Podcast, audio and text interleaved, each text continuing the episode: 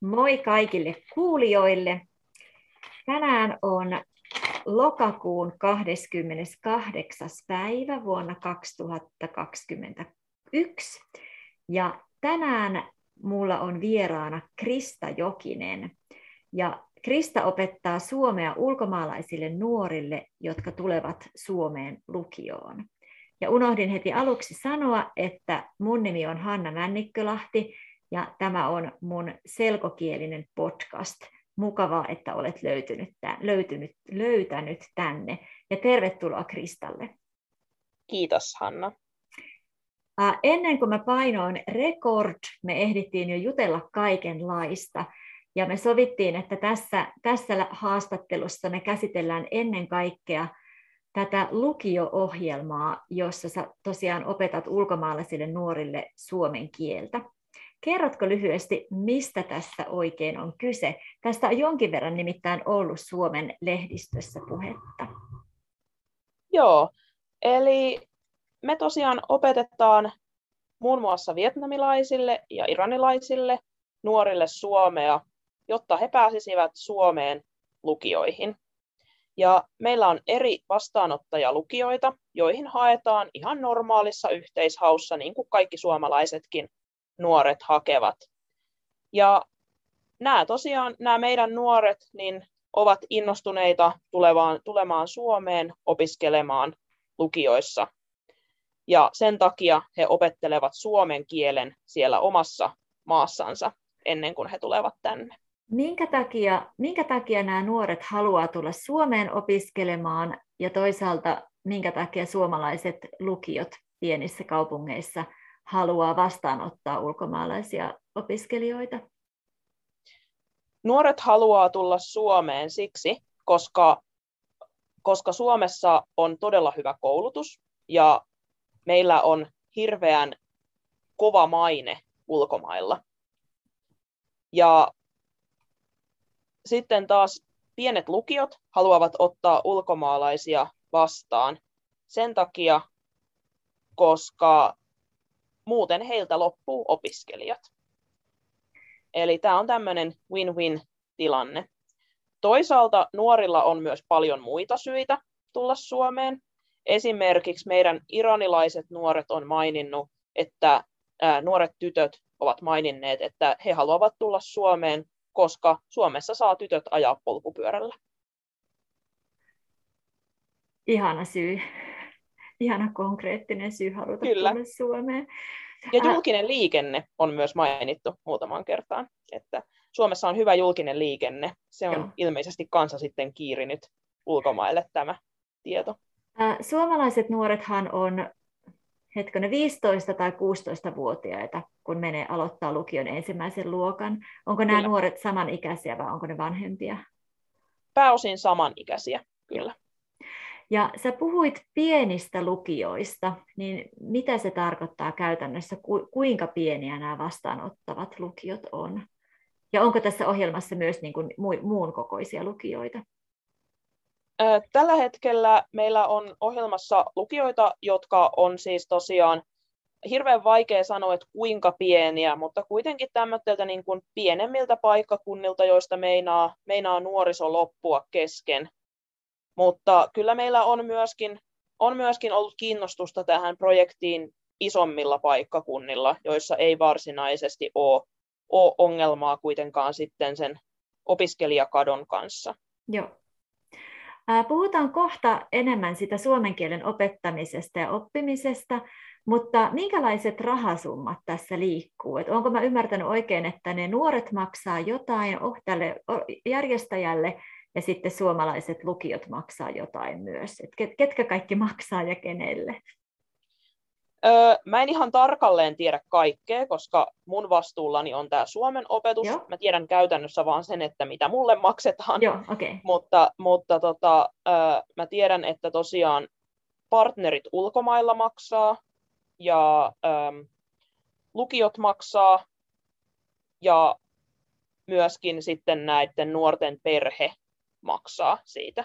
Joo. Mutta sitten taas he saavat käydä ilmaiseksi lukion täällä Suomessa. Joo.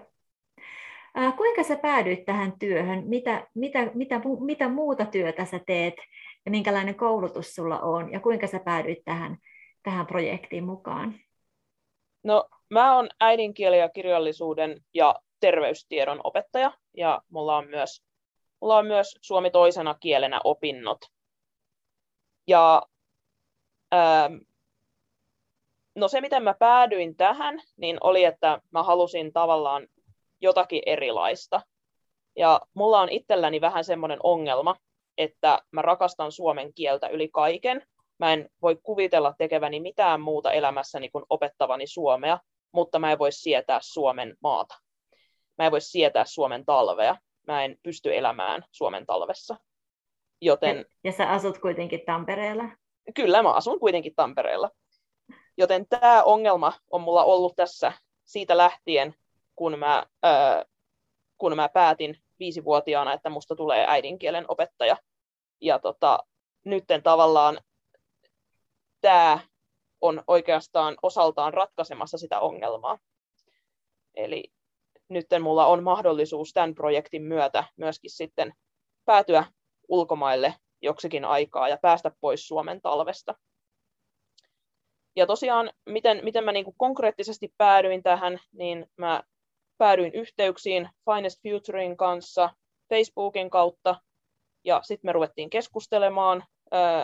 Sitten kävi ilmi, että, että mä oon myöskin opettanut Sallan kesälukiossa, josta taas Finest Future ottaa mallia tähän hankkeeseen. Eli tässä oli vähän tämmöinen loppujen lopuksi kaikki vähän niin kuin liittyi muhun. Mm, joo. Ja sitten, sitten tosiaan päädyttiin siihen, että ruvetaan tekemään yhteistyötä. Joo. Ja äh, oliko niin, että viime vuonna teillä oli pilottiprojekti, joka on Joo. nyt tavallaan käynnissä tai saatu loppuun, koska ne nuoret on jo aloittaneet koulun lukion Suomessa, ja sitten tällä hetkellä on meneillään sitten tavallaan toinen, toinen jakso tai kausi tai tai Joo, to, tai toinen, voidaan, toinen miten, voidaan miksi, sanoa, miksi te sanotte sitä? Kyllä me sanotaan tätä edelleen pilotiksi, koska, okay. koska se edellinen oli tosi pieni, hmm. tosi pieni hanke. Meillä tuli yhteensä 17 opiskelijaa siitä, eli seitsemän Vietnamista ja kymmenen Uzbekistanista. Tuliko ne ja, ihan, ihan kylmiltään Suomeen vai oliko teillä etäopetusta sitä ennen? Oli lähes vuosi etäopetusta ennen Joo. sitä. Kerrot, kerrotko vielä nyt sitten tarkemmin siitä, että minkälainen aikataulu ja päivärytmi teillä oli siinä etäopetuksessa se vuoden ajan ja mitä, mitä materiaaleja te käytitte ja kuinka paljon siinä pystyy vuodessa oppimaan oman, oman koulun lisäksi. Eli nämä nuorethan kävi koulua kotimaassa ja sitten samaan aikaan opiskeli suomea. Joo, äh, eli he tosiaan opiskelivat. Mä en ole ihan varma, että miten se meni se aikataulu siinä pilotissa sen takia, koska mä en opettanut sitä muuta kuin kesän. Ää, mutta he opiskelivat siis tällä hetkellä ainakin he opiskelevat kahdeksan tuntia viikossa. Ja mä ö, uskon, että pilotissa oli samat Joo. ajankohdat. Eli kahdeksan tuntia viikossa on opetusta. Et vietnamilaisille etenkin on tosi tärkeää, he haluavat, että on live-opetusta, eli siis, tai no etäopetusta, mm. mutta kuitenkin, että on opettaja paikalla. Joo. Ja tota, se on heidän oman koulun jälkeen, eli he tulee tavallaan suoraan omasta koulusta sitten tälle live-tunneille. Ja sitten se kestää sen kaksi tuntia ja sitten heillä on kotitehtävät sen lisäksi. Ja. ja meillä on aina kerran viikossa on aina semmoinen viikkotesti niistä, niistä viikon asioista. Ja se, että kuinka paljon he pystyvät oppimaan, oppimaan tässä ajassa, niin meidän vietnamilaiset opiskelijat etenkin, jotka oli myös siellä kesäkurssilla, niin ö, ovat pärjänneet todella hyvin lukiossa. Että okay. heillä ei ole ollut ei ole ollut sinällään ongelmaa, että alkuun vietnamilaiset sanoi mulle paljon sitä, että, että heidän on vaikea ymmärtää, koska opettaja puhuu niin nopeasti ja suomalaiset puhuu niin nopeasti. Mutta nyt mä en ole kuullut viime aikoina edes siitä enää, että, okay. että olisi ollut murhetta. Mutta aloitus oli varmasti shokki ja, ja osin, osin se oli shokki myöskin sen takia, että kun meidän vietnamilaiset sanoo paljon sitä, että he tuntevat, että heidät, he, he jäävät niin kuin ulkopuolisiksi. Mm. Että jos on vaikka joku ryhmätyö, niin kaikki suomalaiset vaan puhuu keskenään, eivätkä niin kuin huomioi heitä, vaikka he tarttisivat, he tarttisivat sitä, että puhuttaisiin vähän hitaampaa Joo. ja vähän selkeämmin ja ehkä välillä vähän toistettaisiin. Onko muuten jokaisessa lukiossa useampi kuin yksi ulkomaalainen nuori tästä teidän projektista, vai onko myös on. sellaisia, jotka... Okay, eli... Joo, kaikilla on niinku tavallaan pari siellä, että kukaan ei joudu menemään yksin. Joo. Joo. Mitä oppimateriaalia te käytitte? Tai varmasti paljon omaa materiaalia, mutta onko joku tietty suomen kielen oppikirja, mitä olette käyttäneet tässä projektissa? Suomen mestaria ollaan käytetty jonkin verran, mutta Joo. että mutta et nyt tällä hetkellä mä oon tosiaan te- tekemässä ja on tehnyt omaa materiaalia, mitä me käytetään suurimmilta osin tässä, tässä toisessa pilotissa. Joo. Ja onko, oletteko käyneet, sit, käyneet siis koko Suomen mestarisarjan läpi vai niitähän on Siinä neljä? vuodessa käytiin muistaakseni kaksi kirjaa. Joo. Ei kun kolme. Joo, kolme, koska mä kävin vielä niin kun sitten silloin kesällä niitä kolmosen loppua. Joo, koska se on varmasti ihan niin antaa niille, jotka tietää Suomen mestarioppikirjasarjan, veikkaan, että aika moni tämän, tämän podcastin kuuntelija on joskus käyttänyt Suomen mestaria, niin se kertoo aika paljon siitä, Kyllä. siitä, siitä nopeasta tahdista. Kyllä. Onko näiden nuorten kanssa muuta yhteistä kieltä kuin suomi? Englanti. Joo. Kuinka meillä... paljon sitä käytetään tässä rinnalla? Kyllä käytetään jonkin verran englantia tukikielenä, etenkin tässä alussa että, ää, että nää, näille nuorille ennen kuin he tulevat tähän lukioprojektiin, niin heidän englannin kielen taito ää, testataan haastattelulla. Joo. Eli heillä pitää olla, heillä pitää olla ää, tietyn tasoinen englanti ennen kuin he voivat tulla tähän projektiin. Joo. Uh, no joillakin ihmisillä on kaikenlaisia ajatuksia ja ehkä ennakkoluuleja ja harhaluuloja tästä projektista. Ja monilla on ehkä huoli, ennen kaikkea huoli siitä, että kun nämä on kuitenkin nuoria alaikäisiä ihmisiä, opiskelijoita, että, että ne jotenkin hylätään sitten niille pikkupaikkakunnille tämän, tämän intensiivisen kielikoulutuksen jälkeen.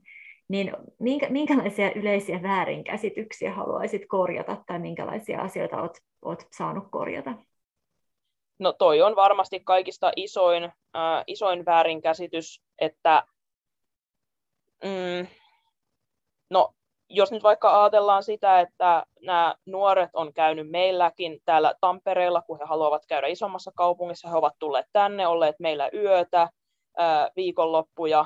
Mä niin kutsunkin, näitä, kutsunkin näitä nuoria meidän tämmöteiksi adoptiolapsiksi, että me pidetään niistä huolta ihan yhtä lailla edelleen, vaikka tämä meidän koulutus on ohi.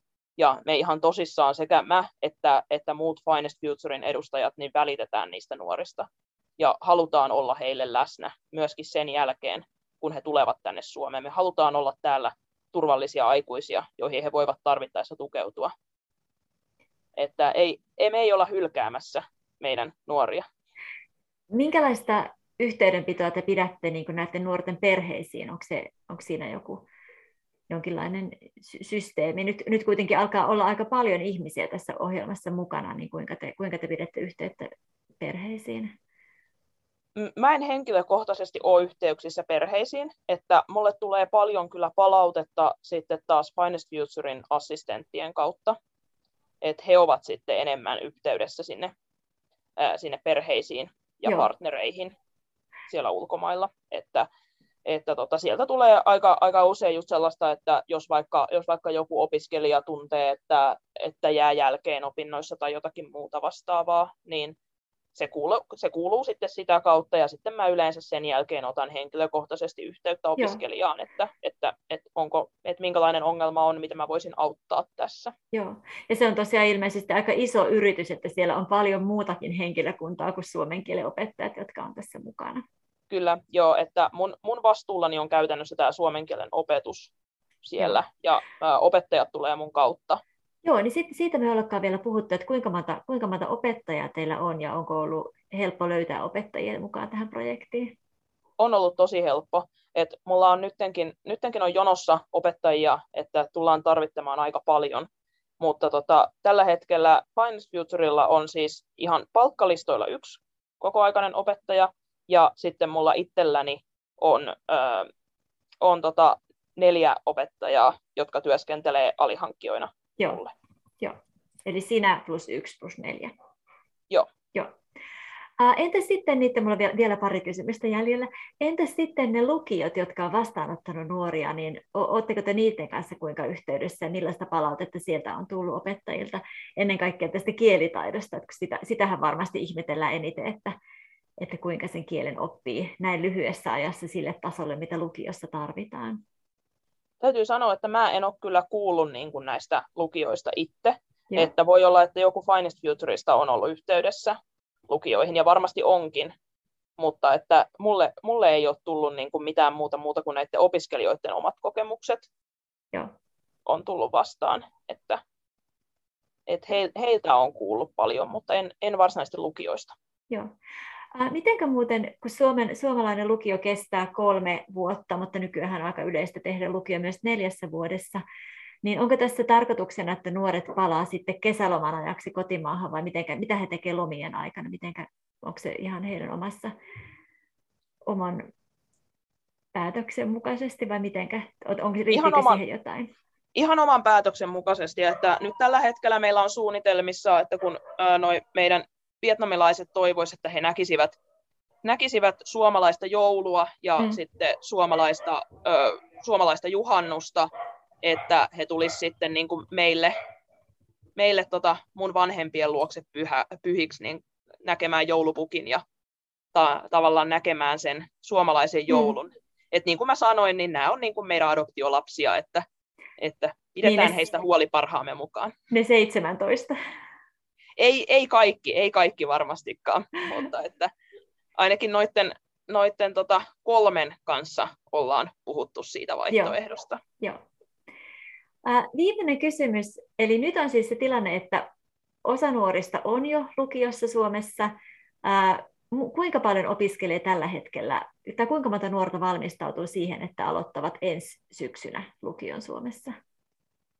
Öö, olisikohan meillä 130. Ja mä kirjoitinkin nämä maat tuossa alkukeskustelun, alkukeskustelun aikana ylös ja sanoit, että Vietnamista on eniten, mutta sitten on Myanmarista, Brasiliasta, Filippiineiltä ja Iranista. Joo, taitaa olla vielä muualtakin. Olen varmaan unohtanut jonkin, koska meillä on aika monta niitä Joo. maita siellä. Ja minkälainen tulevaisuus tällä projektilla on? Minkälaisia tavoitteita teillä on vaikka viiden vuoden sisällä? No siis öö, meillä, meillä olisi nyt tällä hetkellä jo jonossa semmoinen kolmisen sataa, pari, sataa, pari kolmesataa nuorta tulossa öö, heti, alo, heti aloittamassa, kun vaan saadaan, saadaan meidän hommat pyörimään sillä, että voidaan ottaa taas lisää opiskelijoita. Mutta että olisi tarkoitus päästä sinne viiteen tuhanteen, ja sitten sieltä loppu, lopullinen tavoite olisi reilua 10 000 per vuosi. Se on aika paljon. Se on aika paljon. Katsotaan, että päästäänkö siihen, mutta Joo. Meillä, meillä on näitä ää, varsin kunnianhimoisia tavoitteita. Joo.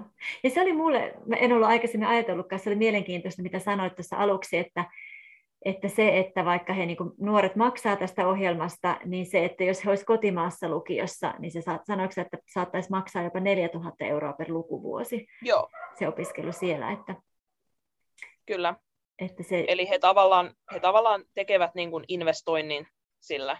Ja sitten yksi, mikä, yksi, mikä on kanssa ollut semmoinen harhaluulo tai semmoinen ajatus, mihin ollaan aika paljon niin kuin törmätty Suomessa, niin on se, että, että tota, ää, ajatellaan, että okei, no nämä sitten tulee tänne käyttää hyväksi meidän tämmöitä veroilla maksettuja mm. palveluita, kuten lukiokoulutusta, mutta silloin kannattaa pitää mielessä myös se, että, että kyseessä on kuitenkin se, kyseessä on kuitenkin hyvin lahjakkaita nuoria, mm.